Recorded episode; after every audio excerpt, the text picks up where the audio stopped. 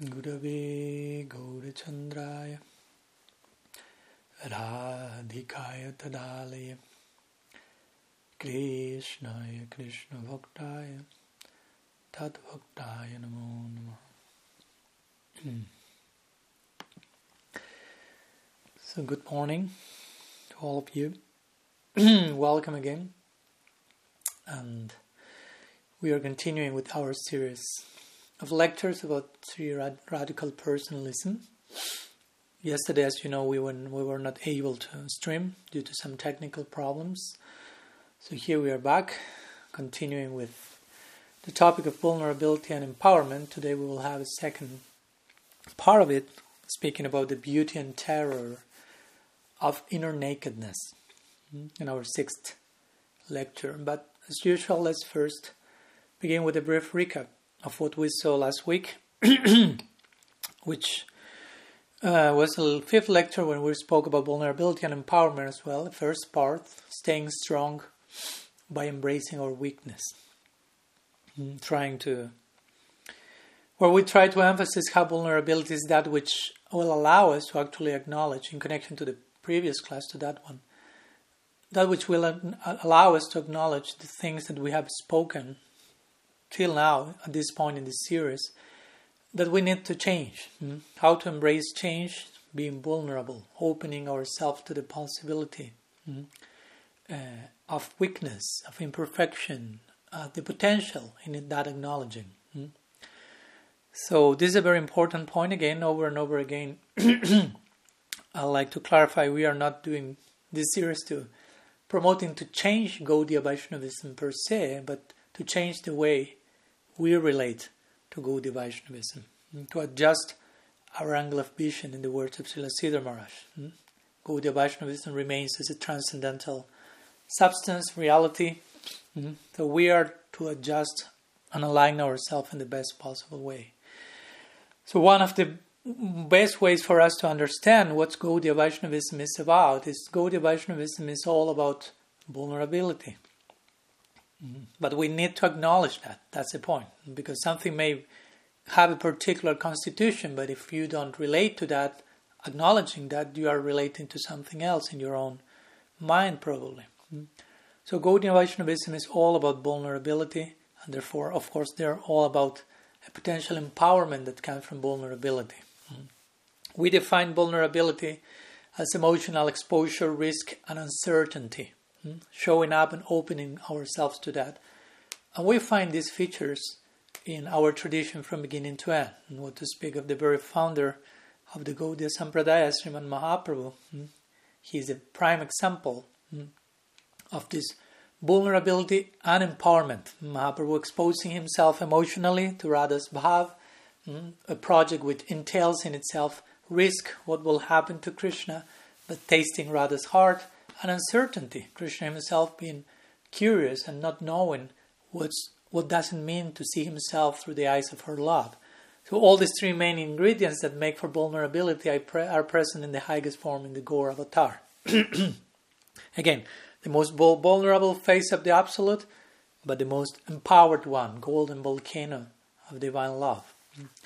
So then we share some other examples that we will find throughout our literature, like Arjuna at the beginning of the Gita, mm, totally in the floor, throwing Gandiva, mm, being vulnerable and open for empowerment. Parikshit embracing uh, death, which makes us the most vulnerable. Draupadi being undressed and extending her two arms, accepting her vulnerability and being empowered by Sri Hari. Mm, the gopis running after the flute call in total abandon, risk, uncertainty. In other traditions, even we went beyond that. Christ being on the cross, a very vulnerable moment, but also empowered one.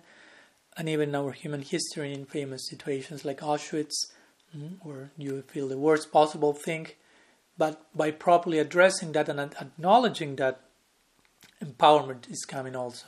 Mm. We also connected this with the third verse of Shikshastakam with for God, this is kind of our golden rule, mm, which also speaks about vulnerability and eventually the corresponding empowerment. Today we will continue unfolding more about this.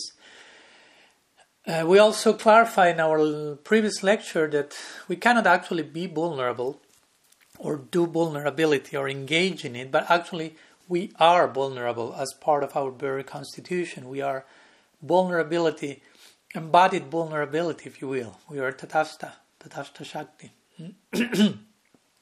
so it's important to understand that not this is not something that okay I will choose to be or not to be vulnerable. No, you choose to acknowledge or not acknowledge the fact that you are hmm, vulnerable. So here we are trying to share some ideas so we can acknowledge that with a smile, if you will, and open to the prospect of that acknowledgement. Mm-hmm. We also emphasize the importance, that we will continue doing so today, the importance of boundaries, establishing proper boundaries when expressing about vulnerability, so vulnerability does not lend itself to abuse. Mm-hmm. We also mentioned how actual vulnerability is synonymous with courage. You, you cannot be courageous if you are not exposing yourself to, again, emotional exposure, risk, uncertainty. So there are one thing is taken to another. Courage being, in this case, also connected with the idea of empowerment, facilitated by vulnerability. You cannot be courageous person, a hero, a nayaka in our aesthetic language, without vulnerability 1st mm-hmm. Of course, the opposite of that is a phase of toxic masculinity, which will promote a fake sense of bravery or courage, but which is not embracing vulnerability. Mm-hmm. Another definition that we share from vulnerability mm, from Brene Brown was that having the courage to show up and be seen when we have no control over the outcome, which again is connected with the idea of courage, with the idea of showing, exposing ourselves, mm, inner nakedness that we will speak, continue speaking today. We related this, this with the first three steps of the 12 steps system, which had to do with acknowledging our powerlessness mm, and trusting that there is a higher power and allowing ourselves to be empowered by that power. Mm. And showing up, but having the courage to show up in the arena of life, if you will, for the whatever battle we are being called to. Mm. And if some people choose to criticize us for whatever we are doing in our life, in our arena, how we are choosing to battle, it's important that uh, that criticism has to come from a place of empathy for it to be actually accurate in our present situation. And for those who are willing to enter the arena and acknowledge our particular experience from a close proximity and thereby share, extend some objective, realistic uh, opinion or advice about us or, or reality in itself. Mm. Then we've introduced the idea of vulnerability as inner nakedness mm, as revealing our hearts to trustful souls, sadhus, personalities, and emptying ourselves like a like Krishna's flute, which has to be hollow for Krishna's breath, breath, sorry, air and will to sound through. Mm. And in that connection, we, we also connected this with the idea of darshan, mm, of presenting ourselves unto Bhagavan and being seen as we are, naked, if you will, mm, fragile mm, as whatever we are, through the eyes of unconditional love. Remember this idea here: to see ourselves through the eyes that we are being seen by Bhagavan. We gave a homework also for those who wanted to engage in it. Which type of vulnerability hmm, do you need to embrace today as an individual? That was the question. To invoke the necessary empowerment tomorrow hmm, for you and your and the Sampradaya. Hmm. So that was basically the homework. I hope you may have had some interesting time for reflecting on this, introspection, insight, epiphany. And today we will continue extending this idea since this is a very important topic that requires at least more than one class. So we will continue talking today about how beautiful vulnerability is and of course the its corresponding empowerment, but also how and why we are maybe still like, terrified hmm, about them. So that's why we have named today's class like the beauty and terror of inner nakedness. Hmm. So, in one sense, vulnerability, inner nakedness is something completely charming, but also we may feel still and terrified about that. So, that's the beauty and terror of inner nakedness we are referring to. So, let's introduce today's lecture with a brief explanation, unpacking of, of this subtitle of today's talk. Hmm? Continuing, again, we are continuing with the idea of inner nakedness expressed in the previous lecture.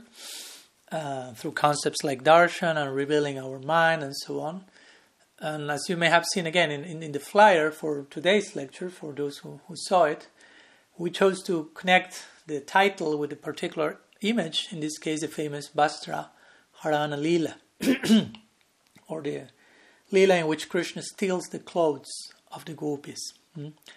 And somehow we could say the gopis are somehow forced by Krishna in the context of the Lila, in the unfolding of the Lila at one point, they are forced by the force of love to present themselves naked in front of him, to leave their, their, their river where and Krishna, while him himself is standing on the tree with the clothes, says, If you want the clothes, you have to come to me one after another. And they come naked, covering their private parts. Hmm? And Krishna says, Well, you have offended the river hmm, by bathing naked there. So, in order to be like transcending, to, to, be, to counteract the offense, the aparadh you have committed, you have to take your two hands with which the gopis were covering their intimate parts and offer pranam, putting them above your heads. Hmm? In other words, they all show themselves fully naked in front of Krishna. Hmm? So Krishna wanted, he asked why he asked that. Of course, there are many levels and layers of significance and meaning. but Krishna, we could say, in the context of this conversation, Krishna wanted to appreciate the full beauty and nakedness of the gopis. Not only partial nakedness that were, was already in place, but full nakedness. Hmm? Which, of course, again, we are not here limiting the thing to a physical contemplation or something like that. This is spiritual dealings, bear that in mind. So we could say that this idea of Krishna taking pleasure, deriving pleasure for contemplating the full nakedness of the gopis, again, it's an idea that points to the idea of full vulnerability, full nakedness. Needs to be in place for full empowerment or beauty to happen. Hmm? So Krishna wants to see full beauty, but for that first there, there had to be inner nakedness. So first vulnerability, nakedness, then empowerment, beauty. Hmm? and for Krishna to be attracted to see us. Remember the idea of darshan, which is not seeing ourselves, but being seen by Krishna. So, what will make Krishna attracted to see us as much as we present ourselves naked in front of Him? And again, nakedness is not something limited to external clothes, but mostly, of course, exclusively connected to the idea of inner nakedness. we are not promoting Him degraded physical nudity, if you will, in this case. Hmm? So, in that idea. You Krishna is attracted to contemplate and empower the gopis only after seeing their full nakedness. So, in the same way, for Krishna to be attracted to see us, we have to present ourselves naked, inner, innerly naked, hmm? darshan. So that's why we have chosen to uh, to include this image in today's flyer. Hmm? Again, first we can we can only offer ourselves to Krishna completely by first allowing ourselves to be seen hmm, by Him completely and showing up with full vulnerability. Try to connect all the points we have been sharing till now. In complete nakedness, showing up, having the courage to show up naked in front, of course, of Bhagavan. Hmm. One of the main lines when defining what's bhakti in our tradition says Sarvopadi Vinirmuktam. Tatparatvena nirmalam Rishikena Rishikesh Sevanam Bhaktir Uchyate. So Sarvopadi Vinirmuktam means somehow of getting completely freed from all types of designations, hmm, limiting adjuncts. Hmm. In other words, getting totally free from all false designation is embracing full nakedness, getting rid of all these false designations. Hmm? hmm. Because, again, false designations have to do with false ego, false sense of identity, hmm? different layers of covering. Hmm? And even we could say, when we someone say, well, but I still have upadhis, I still have this designation, so what will be my nakedness in that case? I cannot just press a button and transcend upadhis. So inner nakedness in that case, for most of us, will mean, well, we may still have upadhis, so then our nakedness will consist of presenting ourselves as naked as we can in relation to those upadhis. No? As naked in the sense of at least a sincere and honest and vulnerable and acknowledging we have those, accepting those designations that we need to transcend, not over identifying with them, showing ourselves in the way we are today, but having in clear the prospect of where we would like to be. Mm-hmm. And all of that will help us to eventually transcend and properly integrate all of this to become fully offerable, offer, offerable, to become ourselves fully offerable mm, to Sri Hari. And in this Vastraharana Lila, again, going back to this divine play for a moment, the gopis' vulnerability or the gopis' nakedness mm, is what actually empowers them. Interestingly, try to bear in mind this connection, vulnerability and empowerment. Remember what, why the gopis engage in all this katyayani brat that converges in this stealing of the clothes. The gopis wanted to have Krishna as their husband. Hmm? That's the type of empowerment, if you will, they wanted to attain. Hmm? And that happened. Hmm? And how that happened, when that happened, that happened. They attained Krishna as their husband exactly as an immediate consequence of their nakedness. Hmm? There's an immediate correlation between the two. Why? Because it is said in Vedic tradition, only husband can see his wife naked. So by by the Gop, by Krishna seeing the gopis fully naked, immediately Krishna was fulfilling their desire of having him as their husband, because he was seeing them naked, and immediately only a husband can see a wife naked. Therefore, you are my wives. Hmm? So the nudity, the, the nakedness immediately was connected with the empowerment, the vulnerability immediately converged into the type of desired result and empowerment the gopis were. In other words, the very act of vulnerability the very act of inner nakedness, immediately created this corresponding empowerment. Hmm? Again, Krishna accepting them, or Krishna accepting us as much as we present with inner nakedness. So, some words in connection to the Vastraharana Lila, the image we chose to share today, and the subtitle of today's lecture, The Beauty and Terror of Inner Nakedness. We speak about spoke about beauty mostly now. Let's go to the terror part, because despite we all, all we have already uh, said about the beauty and empowerment, the vulnerability, we have said a few nice things, hopefully, but probably we may be still afraid of that, hmm, of embracing vulnerability. So let's continue next, uh, demystifying, if you will, some further false notions that we may still be entertaining about vulnerability. Mm. So let's continue with the next section, trying to unfold why we are still afraid of vulnerability. Despite the beauty, the charm, the glory hmm, of this paramount virtue. So, even if in theory you have accepted all the points that we have shared till now and in the last lecture, probably we there is something inside of us that makes us not fully yet like the word vulnerability and even be terrified by its prospect. Mm, so it's important to ask ourselves why I don't like this. Mm. The fact that we don't like something doesn't mean that it's bad or that, that is unhealthy. We won't like most medicine. it, is, it may not be tasty, but it doesn't mean that it's not helping us, curing us, saving us. So why we don't like vulnerability? At least on the degree we may still dislike it.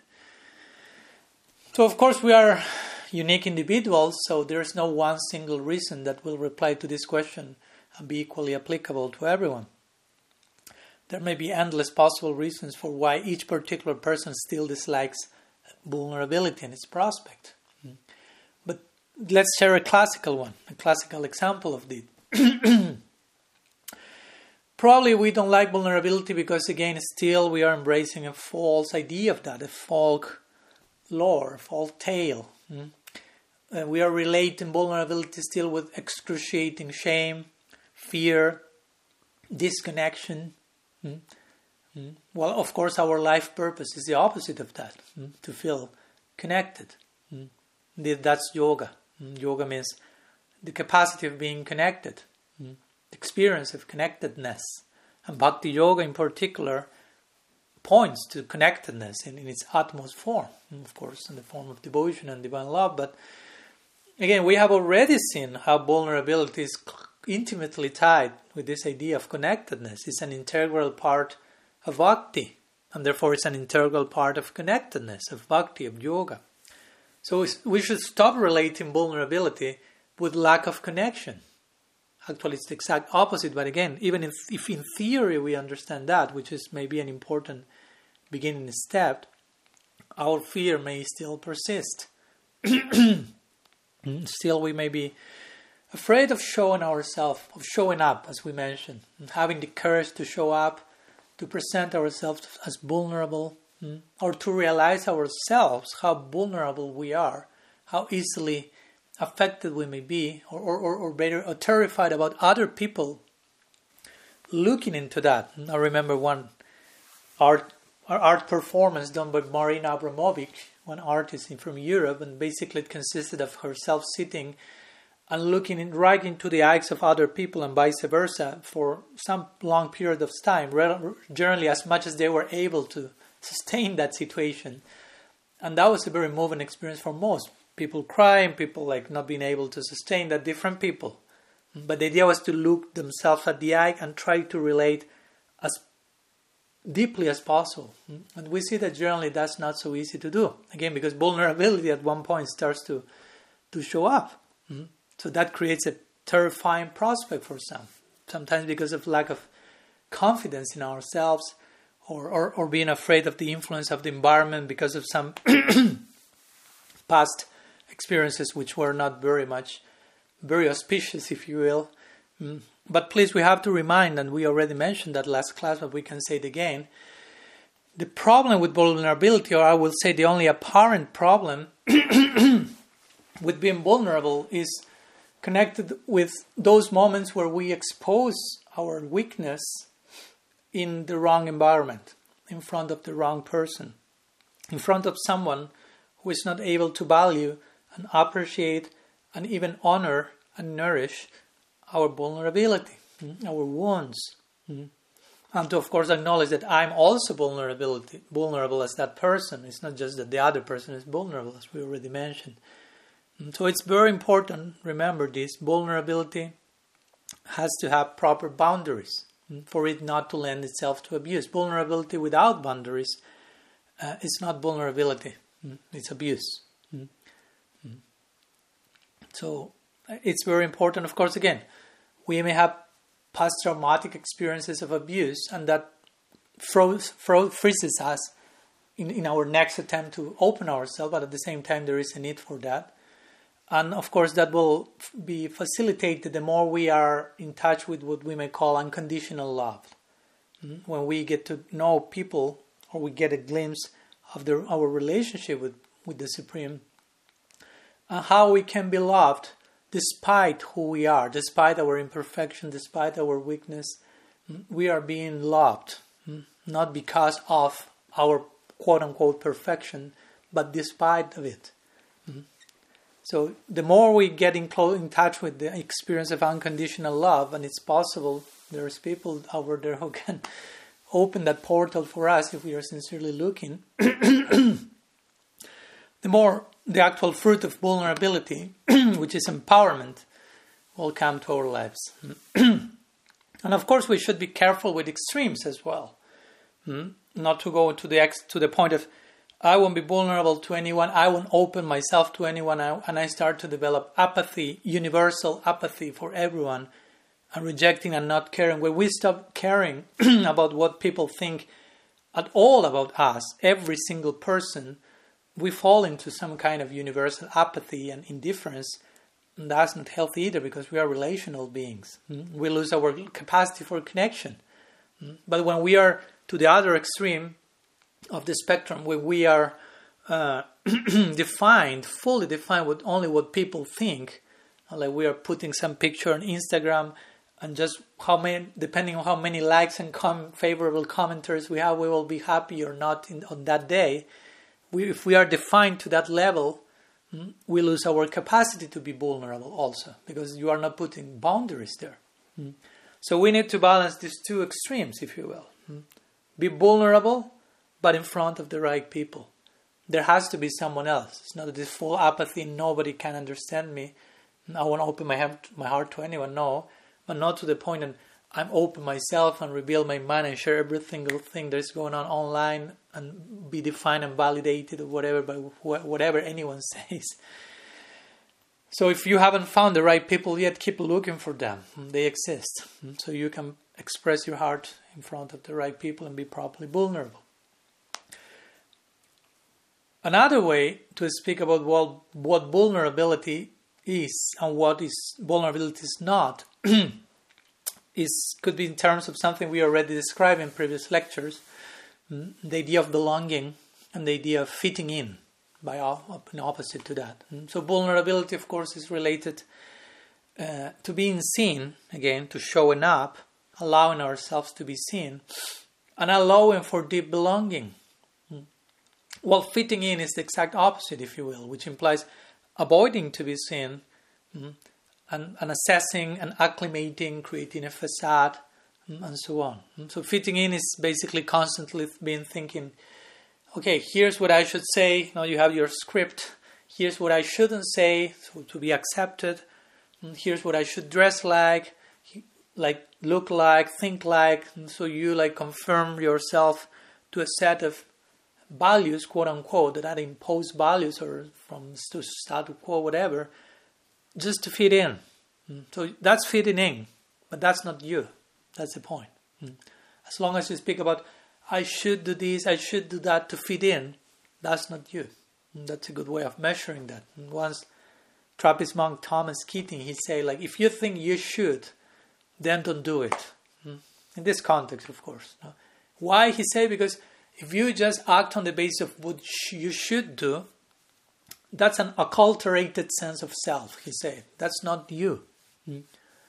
In contrast, again, to this should, to this fitting in, deep belonging hmm, implies belonging to yourself first, not in an egocentric way, as we already clarified, but learning to belong to yourself as who you are, and you are not a separated personality isolated from the rest of reality, from your center.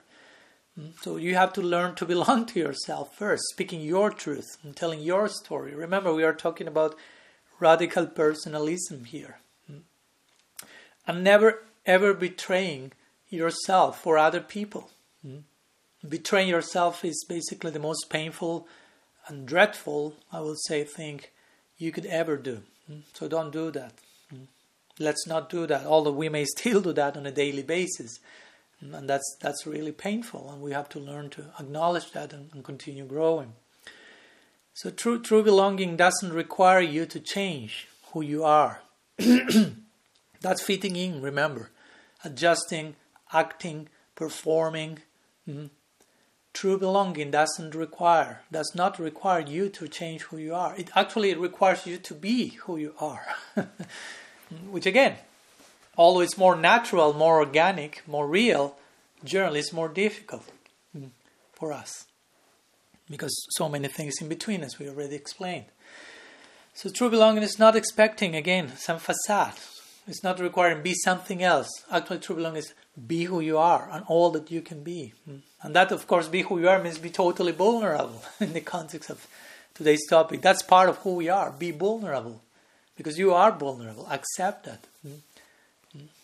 And maybe that maybe again that's totally vulnerable to be who you are and that's maybe totally terrifying, but beautiful.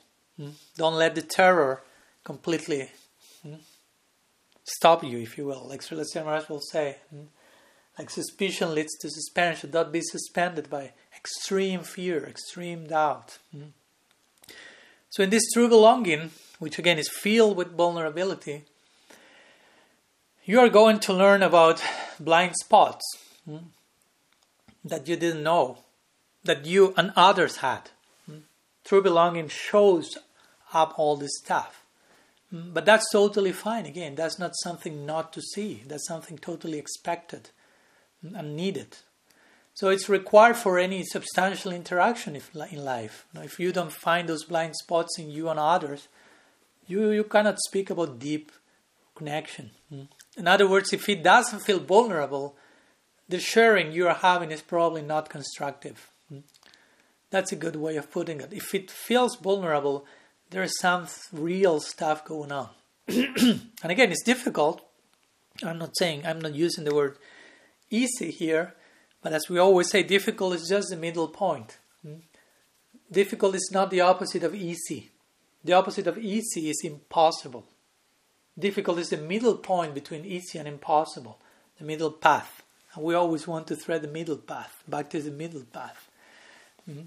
And sometimes, of course, this difficult thing to be vulnerable may be made even more difficult, not impossible, but a little bit more difficult by the external environment itself. Mm-hmm. Because sometimes we, I mean, we build cultures where there is zero tolerance for vulnerability, where the promotion is false sense of strength, courage, perfection, bravery, security. Hmm? So there's zero tolerance for someone who happens to show up in a vulnerable state, acknowledging that. Hmm? Where perfectionism uh, and having armors around us constantly are rewarded, even are praised, are, ne- are, are deemed necessary. Hmm?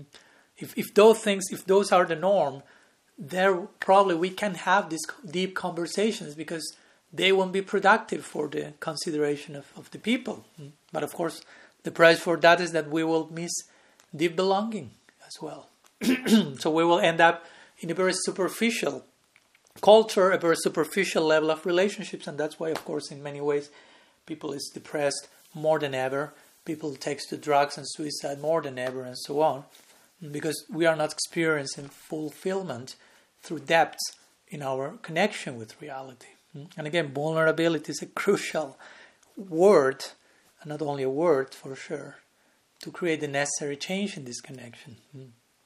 So, going back to us as Gaudiya Vaishnav, going, going back to us as part of a tradition, who is part of this world, if you will, how much as a tradition, we can ask this, how much of the tradition we have been successful, quote unquote successful, in building these unnecessary walls of perfectionism and armor and zero tolerance for vulnerability and false sense of strength and perfection, how much successful we have been in building these walls. Or probably these walls were actually necessary at some time as a survival instinct for in whatever situation, but probably now they need to be demolished. How much this is required? Again, this is a question for all of us to engage in. And in the case we realize that we ourselves, always begin at home, have built a whole armor and probably a whole army in some cases against vulnerability. Hmm, if in case we happen to have a glimpse of that, then we must exercise our courage, our curiosity, our creativity, and go beyond those walls of bias, of fear, of shame, and guilt I'm venturing into the wild, so to say. Hmm? The words of Brene Brown, she will say we have to brave the wilderness. Hmm? So that's an interesting expression in this connection. Hmm? We have to properly enter into that desert, into that unknown land, in the, in the context with full inner nakedness, so we can express proper courage and tame the beast, if you will, until our heart is marked by the wild, until our souls are properly affected by the unknown, again, by the liminal space where all growth happens mm, outside of the comfort zone. Mm. So, of course, we are part of something bigger than ourselves, but also we should be able to, to have to stand, to have the courage to stand alone at times. Alone, quote unquote, we are never alone but to enter into those moments mm, of navigating. We should not only learn to navigate the wilderness, we should become the wilderness even. That will have to be integrated to the point of being second nature in us. Mm. And again, all this sounds beautiful and poetic, but in practical terms, when the tests come, knock our doors in life, sometimes may still feel intimidating. Maybe not terror, but intimidating, let's say. So why? Let's continue go, going back and forth and try to reply this possible question. So let's go to the next section and about how to deal with shame, guilt, and ego. All these ingredients that get in the way of the full experience of vulnerability and empowerment. Hmm.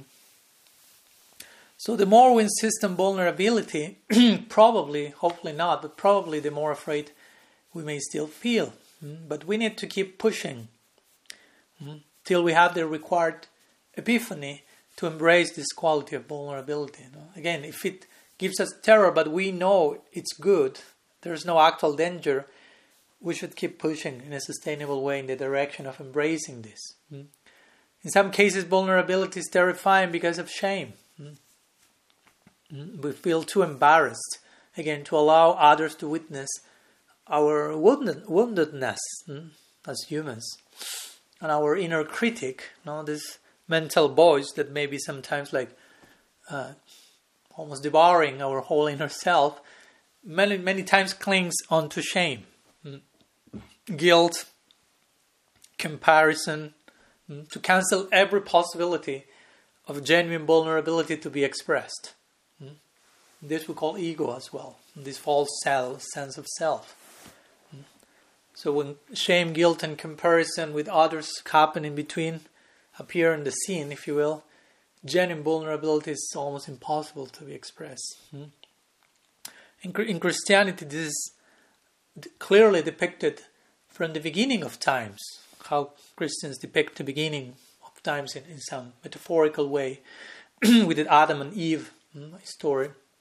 So, after biting the apple, as you already may know, which represents the dualistic mind, the calculative mind, mm, which creates self awareness, self consciousness. Mm, Adam and Eve, before that, they were not self conscious and they were naked and everything was okay, as we know the first thing that happens to Adam to happen to Adam and Eve after biting the, the, the apple is that they became aware mm, of themselves and noticed, oh, we are naked.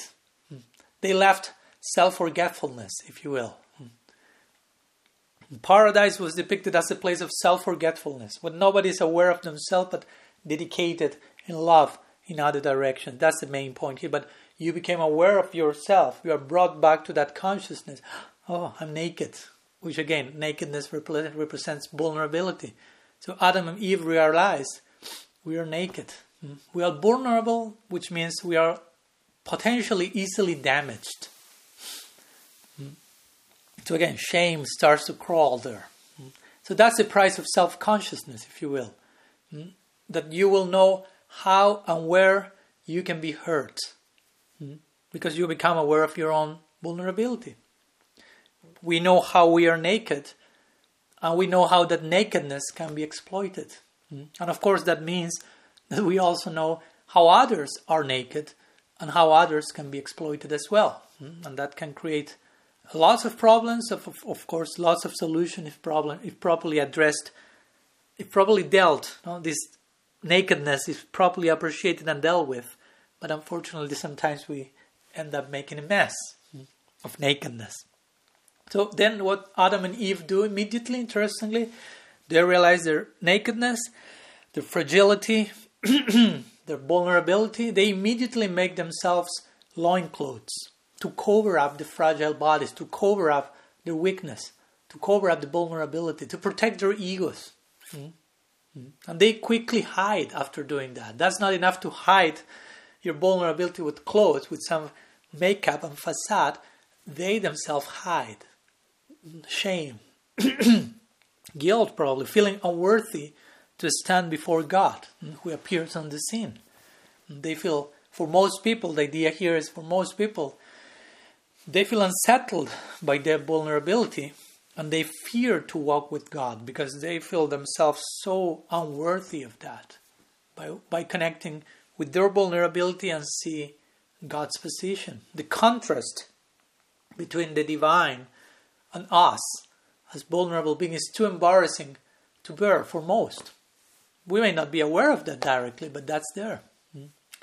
Like when someone buys a house and, and you will pay to an inspector to list all the faults of the house, all the bad news, so to say. Hmm?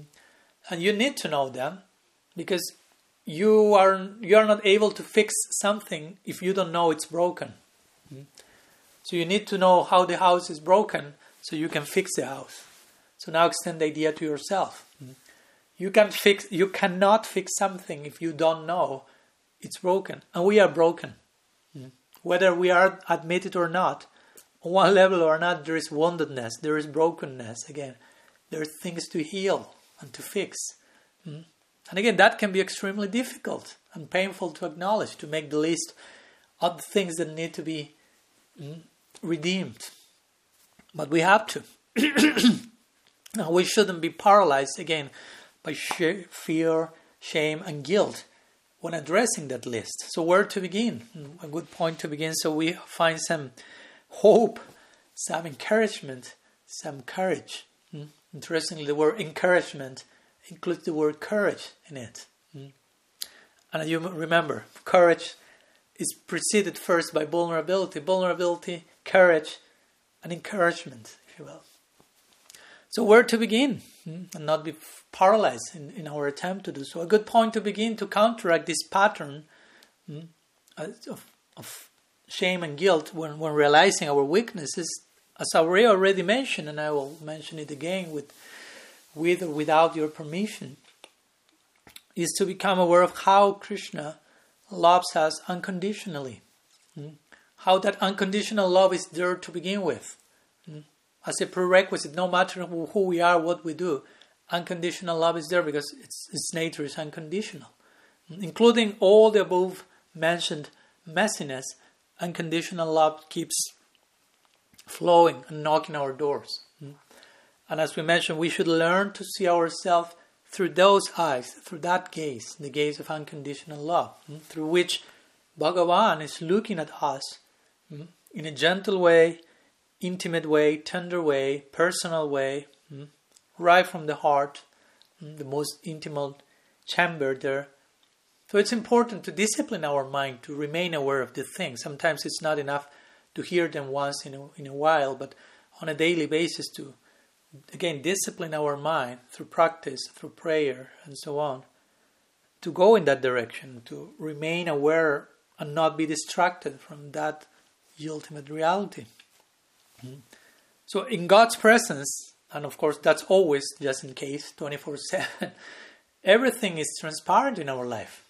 Mm-hmm. That's darshan. Again, remember, darshan could be defined as that as remaining aware I'm always in, in Bhagavan's in the presence of God in, in so many forms that it may take. So everything is transparent. I am transparent. I cannot hide anything. Nothing can be ultimately hidden. No need to hide. No need to follow in the footsteps of Adam and Eve. But instead, instead of needing to hide, I need to show up. That's darshan again. I need to be seen, trusting in that gaze. So remember, Krishna knows everything about us, all our weakness, brokenness, sinfulness. And He still loves us unconditionally. So that, that's real love. That's unconditional love. This is not like a romantic tale. This is for true. This is real. But we have to become aware of such, such presence, such love. Mm.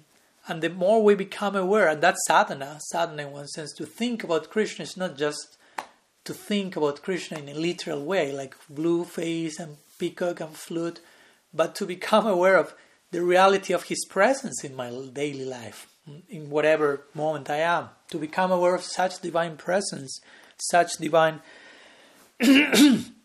unconditional love, this totally healing, strengthening, transforming, refreshing, whatnot. And again, that's what sadhana is about. Our practice, daily practice, uh, is to train and discipline our minds hmm, to not be distracted from this extraordinary daily miracle. Hmm? When Krishna says, Man mana, think about me, this is one of the many ways, of course, we can think about Him. Hmm? How God's presence is all pervading in my daily life, and that presence is there through the principle of unconditional love. And I'm being seen, considered, appreciated, embraced through that principle only from God and His agents. That's a daily miracle that we should remain aware of. The moment we become distracted of that, problems come. So try to see yourself having bearing in mind how God is seeing yourself. John of the Cross, a famous Christian mystic, he will say that very beautifully. He say, "Love what God sees in you." Try to ruminate on these few lines, few words. Love what God sees in you. God is seeing something in you which He finds lovable. Again, through the eyes of unconditional, you may say, generally we will say, no, no, no, it's not possible. There's nothing in me that is worthy of being loved by God. Who am I? I'm just a wretch. But nonetheless, the principle of unconditional love will love despite of what may be there or maybe not. So he's seeing something in us that he finds lovable. And we should learn to love that thing, that love that God is seeing in us and God is loving in us. Again, it's not our own merit, it's not something to, to boast about and feel proud about. It's something totally humbling if you properly understand this idea. This is the most humbling thing you can ever possibly think of. That you have been totally loved to begin with without doing anything, being a mess, and that love is still there and keeps coming. So, the most generous thing, humble thing, ungrateful thing you can do is to reciprocate with that by first of all allowing that love, that vision through which God is seeing you, and seeing yourself through that vision as well. Hmm. That will be humbling again. That won't be a complacent, mediocre way of dealing with yourself, laziness, or so on.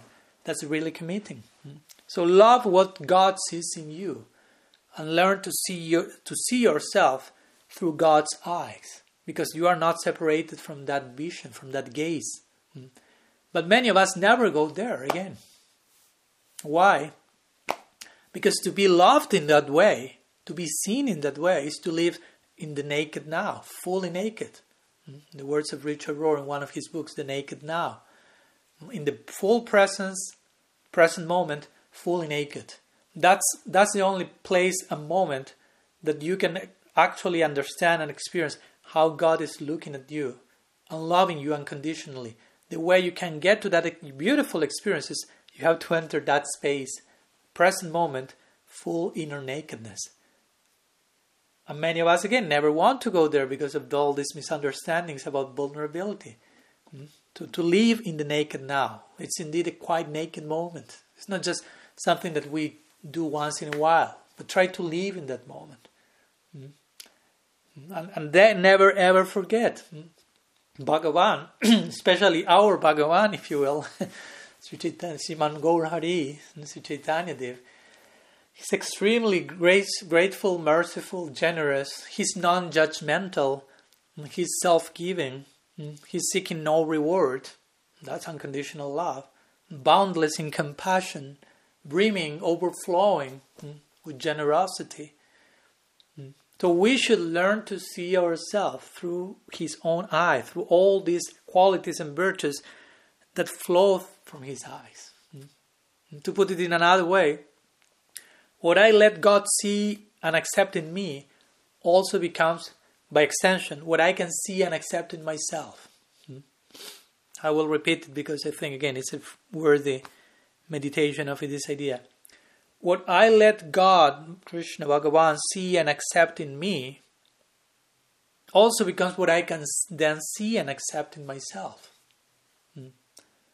So that's real non-violence and self-esteem in the context of devotional culture.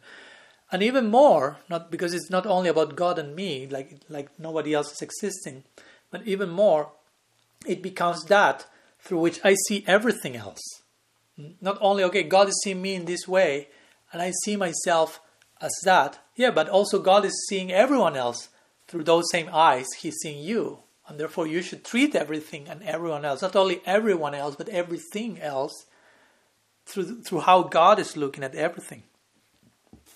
Again all through the eyes of mercy.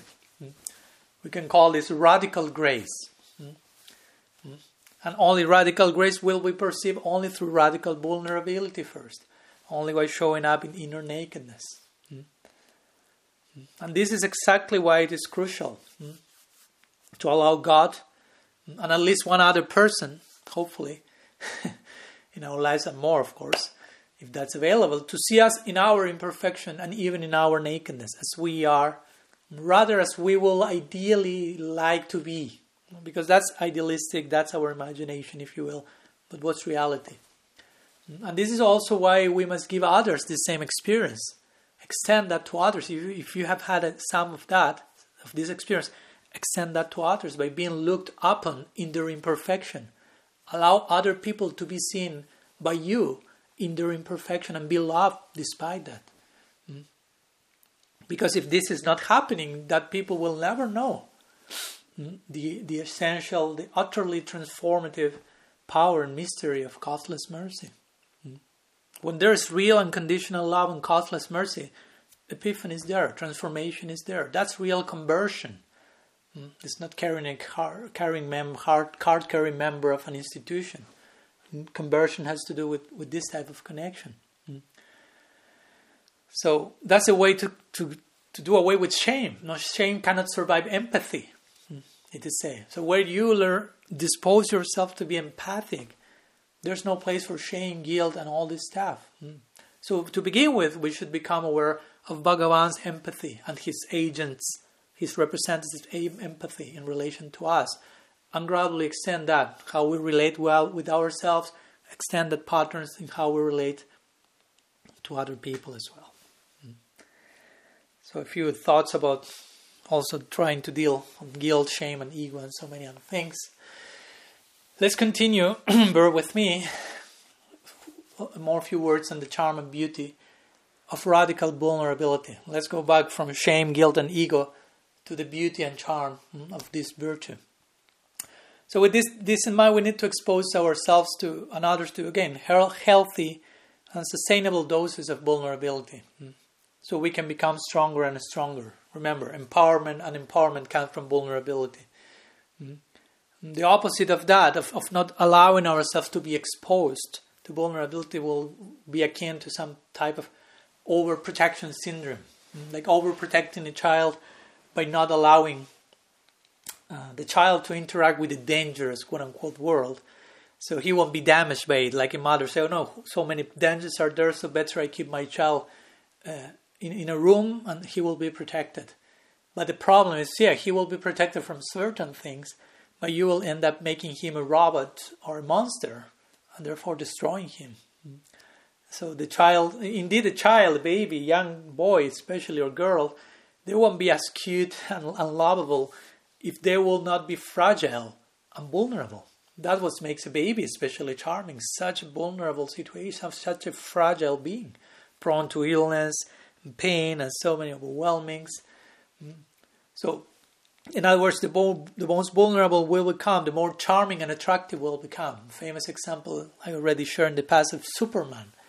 In, this, in the series, in the comic series Superman in the US, in the beginning Superman was depicted that basically Superman, literally. He nobody can kill him, nobody can do any harm to him. He's totally non-vulnerable. Mm. Uh, so the point is that in, in some time, the readers of the series were losing interest in this. They were becoming boring because he was so incredible and perfect and not vulnerable that the series was losing its, was losing char, its charm. So what they did do, they introduced in time this idea of kryptonite or kryptonite, whatever you pronounce it in English, this green stuff that could kill even, or maybe weakened super, Superman. So people got interested again in the series, and the numbers of people reading increased again because now Superman was vulnerable. So that made him more relatable, more charming. Hmm. Because if not, you cannot do anything because you are super powerful. Mm, a superhero who cannot who can't do anything turns out turns out turns out to be no hero at all mm, because he has nothing to strive against. No? So he can he cannot be admirable. Mm, you follow? Remember the idea in our tradition we have the notion of Nayaka or the hero. But for a hero to be a hero, he has to be vulnerable first. So then we can even extend this analogy, not only limited to Superman, of course, or to us. You can connect that with God Himself, as we already touched upon that. And this is again part of the charm and beauty of vulnerability. Mm-hmm. God Himself. Mm-hmm. Uh, in, in, God, vulnerability not only is something desirable, but we could say ontologically necessary. Mm-hmm. So, how does this happen? How does God needs ontologically to be vulnerable? that this will be a very Gaudiya notion, of course, as you may imagine. so there's an old Jewish story hmm, who be, whose beginning is structured like a Zen koan, like Buddhist Zen koan, this kind of small phrases. So the, the phrase says, Imagine a being who is omniscient, omnipresent, and omnipotent. So, what does such a being lack? And you may think nothing. He's omniscient, omnipresent, he has everything. So, there's an answer nonetheless to that. That person lacks limitation. Hmm? There's a lacking there. So, if you are already, if you are already like general idea of God is there, you are everything, you are everywhere, you are always present, you are always there. There's nowhere to go, there's nothing to be, nothing to do. Hmm. So you become quite a boring person. everything that could be already is in that person. Everything that could happen has already happened. Hmm. And it is for this reason, at least according to the Jewish story, they say that because of this reason, God created man. He invoked limitation. Because if there's no limitation, there's no story to tell. Hmm.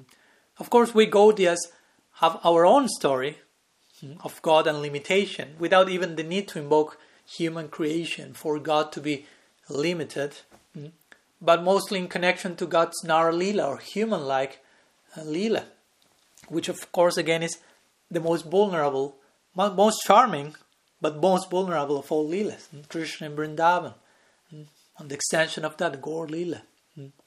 And all this again is totally charming, totally beautiful, but totally vulnerable and totally empowered. Don't lose sight. Connect vulnerability with beauty and beauty with empowerment. Krishna is the supremely attractive, the all attractive, and therefore he's the all vulnerable, the supremely vulnerable God. He's very open, totally open, visceral openness to the influence of his Swarup Shakti, for example. Chastised by Yashoda crying, running from her, chastised by his friends while wrestling on a daily basis, chastised by Sri Radha and her servants, not allowed to enter into the kunja. Mm, and he's crying, mm, and he's begging, and he's imploring, asking forgiveness, asking another chance. He's totally wounded. Mm, wounded by wrestling with his friends, wounded by separation from his devotees, wounded by the arrows of Cupid, wounded, wounded, wounded. Hmm, woundedness, hmm, vulnerability, hmm, but that creates charm and empowerment. And as we already mentioned, on top of that, Krishna will, in his highest, wounded, vulnerable form, he will appear as Mahaprabhu in the highest peak of vulnerability and the highest, ultimate summit, zenith of empowerment. Friedrich Nietzsche will say, All that the things that do not kill me make me stronger. So we could apply that here. Vulnerability is not killing you, so that will make you stronger. Will only kill your ego, and that's required. There's an interesting quote that I found some time ago from Jordan Peterson in this connection that I would like to share. He will say, Being of any reasonable sort appears to require limitation. Perhaps this is because being requires becoming, as well as mere static existence, and to become is to become something more, or at least something different. That is only possible for something limited or in relation to the unlimited. Someone who remains eternally vulnerable and open to further evolution. Hmm. So, again, in our Gaudiya Sampradaya, we are not only representing this principle, but even worshipping this principle as a person, as a divine person, as an ideal, as our God. So if we are worshipping that, representing that, how much, again, the question is, we as representatives of such an ideal, how much we are embodying this through our own conduct, and through our own disposition in relation to, again, vulnerability, its charm, it's empowerment. So let's pause for a minute. You can put pause to the video or something in every time that I share this question and take a time to meditate on that. And then we can continue. So let's go to another section hmm, before finishing. Going back to, in this case, toxic expressions of vulnerability, hmm, which in this case we'll, we will refer to victim consciousness. So continue with our back and forth. This, I'm playing this a little bit here and there of, of contrasting what's real vulnerability, what's its beauty, what's its charm, what's not that, hmm? what's real radical, beautiful vulnerability, what does look like, how it does, what what's not that. Let's go to another way to escape from actual vulnerability and its beauty and its empowerment, which is to express a false face of that. Hmm?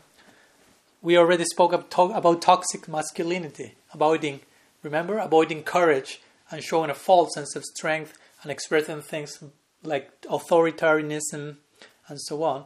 But also, we don't not only have toxic masculinity, we only have we also have toxic femininity, its counterpart.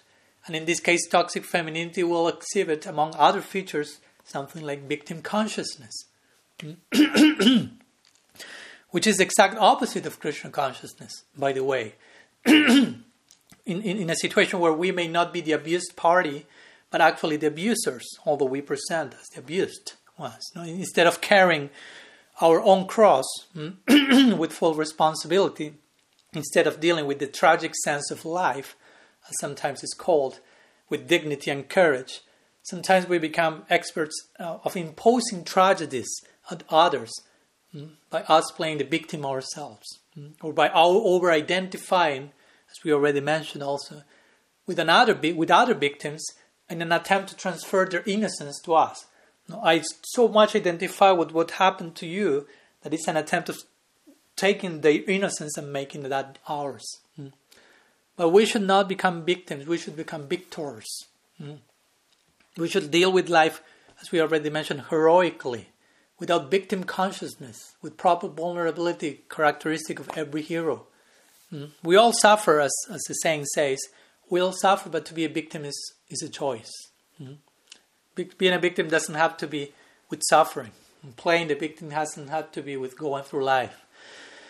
Hmm. But of course, we live in times nowadays, hmm, Kali Yuga, if you want to characterize it in that way. We live in times where the more victim we are, the more moral superiority we achieve, at least in the eyes of others. And Kali Yuga is generally described as the age of quarrel and hypocrisy, but we can call also Kali Yuga as the age of victimization. So the more labels of oppression and victimhood one has accrued, the more one's views of reality is deemed to have authority, hmm, and the more one is considered to have moral worth. Nowadays, this type of thing you will find in the wokeism and this type of tendencies, postmodern uh, waves, if you will. Hmm. So we should be careful about this, because once you are you are too fully invested into that character, you are totally identified with your victim consciousness. When you, you create a, a self justifying storyline, hmm, especially one like victim consciousness, your emotional entrapment within that story quadruples minimum. And again, victim consciousness is the opposite of Krishna consciousness. Hmm. And this can happen to us as individuals, or by extension, this can happen to us as a movement we can share the symptom of victim consciousness as a group, even hmm, as a sampradaya, or again, beginning from the individual. And this can be promoted. Hmm. So, victim consciousness, again, which is the opposite of vulnerability. Victim consciousness is about denying any personal responsibility hmm, for what happens in our lives. While vulnerability, which may be in this case another way of speaking about Krishna consciousness, vulnerability is about taking full responsibility mm, for who we are, for the choices we are taking, mm, for how we choose to relate to things and situations, and stop pointing outside of ourselves. Indeed, we may call this pointing outside without responsibility. We would call it the satanic impulse sometimes, like always accusing others, always the enemies outside, but never ourselves the very word reveals that, interestingly, where Satan means the accuser.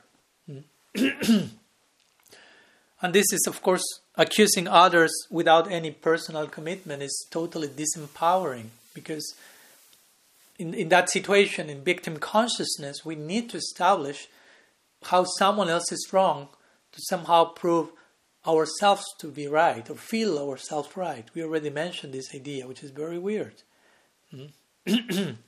I need you to be wrong, and if I get to prove that you are wrong, then I'm right. Although I'm not right, but just by you being wrong, then I feel at least I'm right. And this all this is the ego. Remember, the ego diverts your attention from anything that will ask you to change, and will go to even righteous causes that ask others to change invariably. So, so that's how the ego works. As long as it doesn't ask me to change, I'm okay. And I will join any cause, quote unquote, righteous that will demand other people to change, to adjust, to do the things that I need them to do so I don't have to leave my comfort zone. I don't have to, to confront mm, my, my dragons in the subconscious and my fears and grow as a person. Of course, when I'm saying this, I'm not demonizing anyone because probably we are victims of victim consciousness, if you want to put it like that. So always remember that to be patient with such people, even if you are the target of their judgment, if that happens to be the case, because again, on some level, that is how they, those people treat themselves as, to begin with, or to be more precise, that is how we treat ourselves because probably we are not totally free from that impulse yet. Hmm. So let's remain humble and always do our homework first before telling the world to do their homework. So, again, we need radical vulnerability hmm, a lot to accept and embrace our mess and imperfection, to bless our mess. Hmm.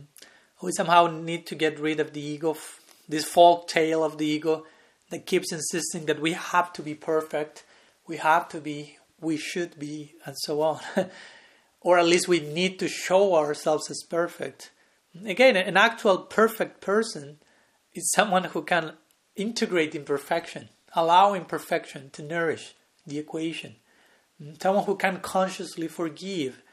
Again, be compassionate, empathic, include imperfection in himself and in others. Hmm.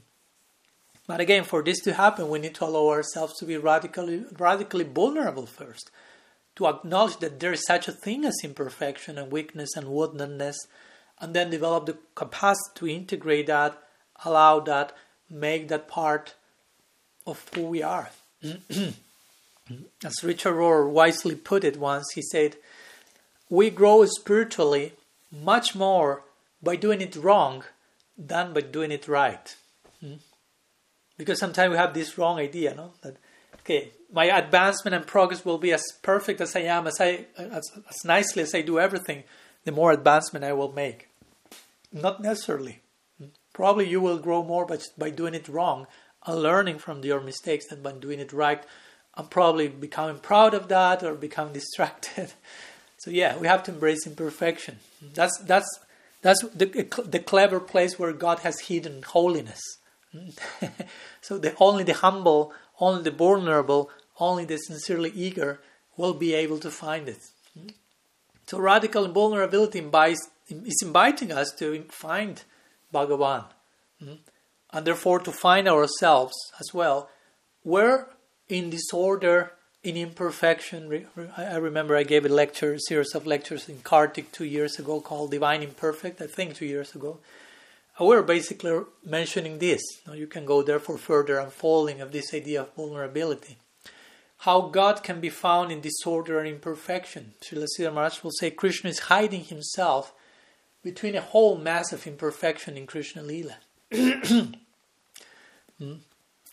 So we have to be able to find holiness in that. If we do not do so, if we do not develop that capacity, we will never be content in this life. We will always expecting uh, unrealistic mm, uh, experiences of perfection. Again, it's counterintuitive, I know, but that's how wisdom usually is disclosed in a counterintuitive way. Instead of evading reality through victim consciousness, we are to fully embrace life, things as they are, with acceptance, gratitude, responsibility. This is the nishta, the fixed, fixedness that we need, need to exhibit mm, in this particular time in our sampradaya, I will say. A fixed commitment with our ideal, with all that Gaudiya Vaishnavism is for us, and all that it is, which generally is way more than what we can conceive. Mm. So, interestingly, just to conclude, just I mentioned the idea of nishta, being committed. This brings us back to the third verse of Shikshastakam that we touched upon in the last class. Uh, and this verse portrays the stage of nishta. So let's go there for a moment before, as a concluding section of our lecture today. Third verse of Shikshastakam, which is Mahaprabhu's golden rule which is all about vulnerability and empowerment. Hmm? So I just mentioned Gaudiya Sampradaya, and all of us as its members require further nishta uh, as a family unit. Hmm? More commitment, more stuff. And again, nishta doesn't mean perfectly fixed. Again, you can be imperfect and being wrong and getting nishta from that. More commitment, more stability, more capacity to be fixed on the essence of principles above details, of on substance above form. Mm. So this Nishta is portraying what we may call the golden rule of Mahaprabhu, probably his most important instruction, repeated so many times, even in Chaitanya Charitamrita, Trinada Pisunichena, Taroda Pisahishnuna, Amani Namanadina Kirtaniya Sadahari, where Mahaprabhu is inviting us, every member of his lineage to be more humble than a blade of grass, more tolerant than a tree, to offer respect to others, and to never be willing to be respected oneself, never seek to be undespised. Hmm. And in that way, you will be able to engage in Hari Kirtan constantly. Hmm. So, this Nishta is depicted, this fixedness, determination is depicted in this verse of Shikshastakam. Speaking about strength and focus. Hmm. So this type of nishta could be related to the idea of empowerment. Hmm. Kirtaniya Sadahari, permanently engaged in Hari Kirtan. That's pretty empowering, empowered idea. Hmm. So interestingly, we can connect. Okay, this verse speaks about vulnerability and empowerment. The last line uh, speaks about nishta, empowerment, but the humility and the tolerance and the respect and the unassertiveness this is described the first three lines had to do with the vulnerability side of the verse. Mm? And they come before the stability described in the last line. Mm? So it's important to relate the two and, see how the equation works. And there's some sequence there. There's some initial vulnerability, initial openness, and acceptance mm, of what we are talking. And that's bringing forth renewed power, empowerment. So this third verse is all about vulnerability and empowerment, as you can see. But even if we want to add further context, we can even extend the same principle to the second verse of Shikshastakam and the previous one. Hmm? In the last line of this verse, Mahaprabhu concludes saying what? Durdaiva midrisham nanuraga. Hmm? Mentioning that, acknowledging his lack of taste for Srinam, hmm? but taking full responsibility for that by admitting that such a thing is because of his bad fortune. Mm. Anarthas. Remember, anar- arta means fortune. Anartha means bad fortune or false sense of value. Mm. That's anartha, basically. So, in other words, in this second verse of Mah- Mahaprabhu is showing us how we should fully embrace our frailty mm, and imperfection. He's acknowledging his anarthas, He's embracing them, if you will, with genuine honesty, genuine repentance, repentance, willingness to change his mind. Hmm? All of which is nothing but vulnerability. Hmm? He's, he's embracing the wound. And this will take us to a deeper expression of it, to a, to a form of empowerment, which is the next verse, which is a higher stage, and so on. And eventually, that empowerment will invoke a higher form of vulnerability. And that, that higher vulnerability will invoke a further, deeper empowerment and so on ad infinitum. because nishta is not the goal of life, it's an in between stage till the goal of prem. And going back to the third verse, interestingly, Krishna Das Kaviraj connects this third verse mm, of Shikshastakam and the quality of nishta with that attitude that will transport us finally to the stage of prem, divine love. Mm. so in this way, we find so much vulnerability and empowerment in this third verse. Mm?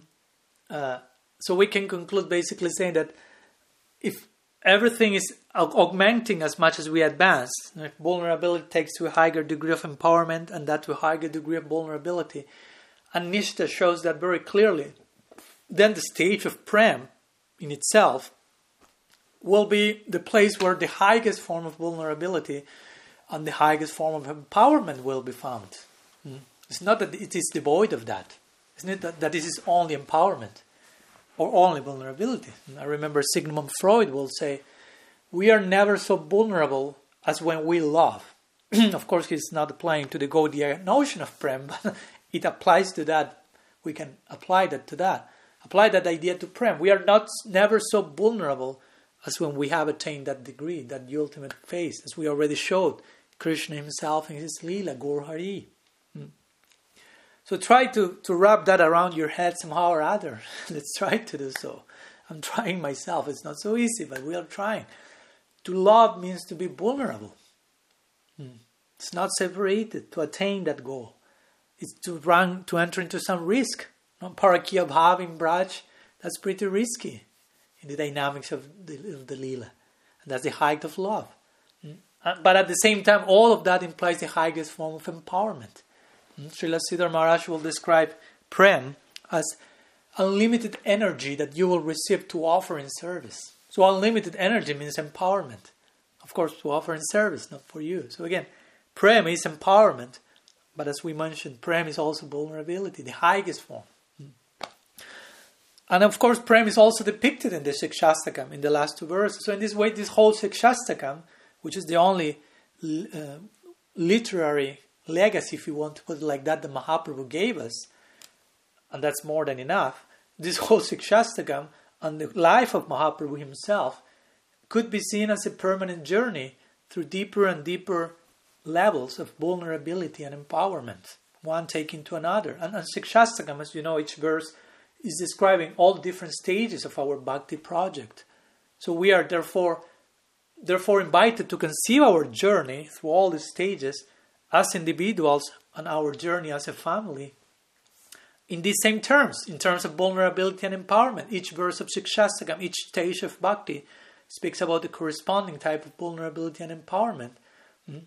So we are to conceive our whole life in these two, in these two terms, if you will. Mm-hmm. And we can ask again, pause for a minute, and ask yourself where we are, both individually and collectively, in terms of vulnerability an empowerment hmm, in our journey as individuals, as sampradaya.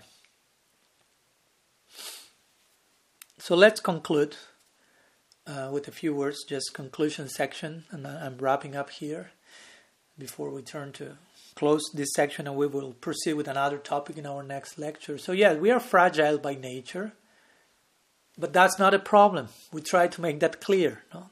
Do not deny your fragility, but do not see a problem in that necessarily.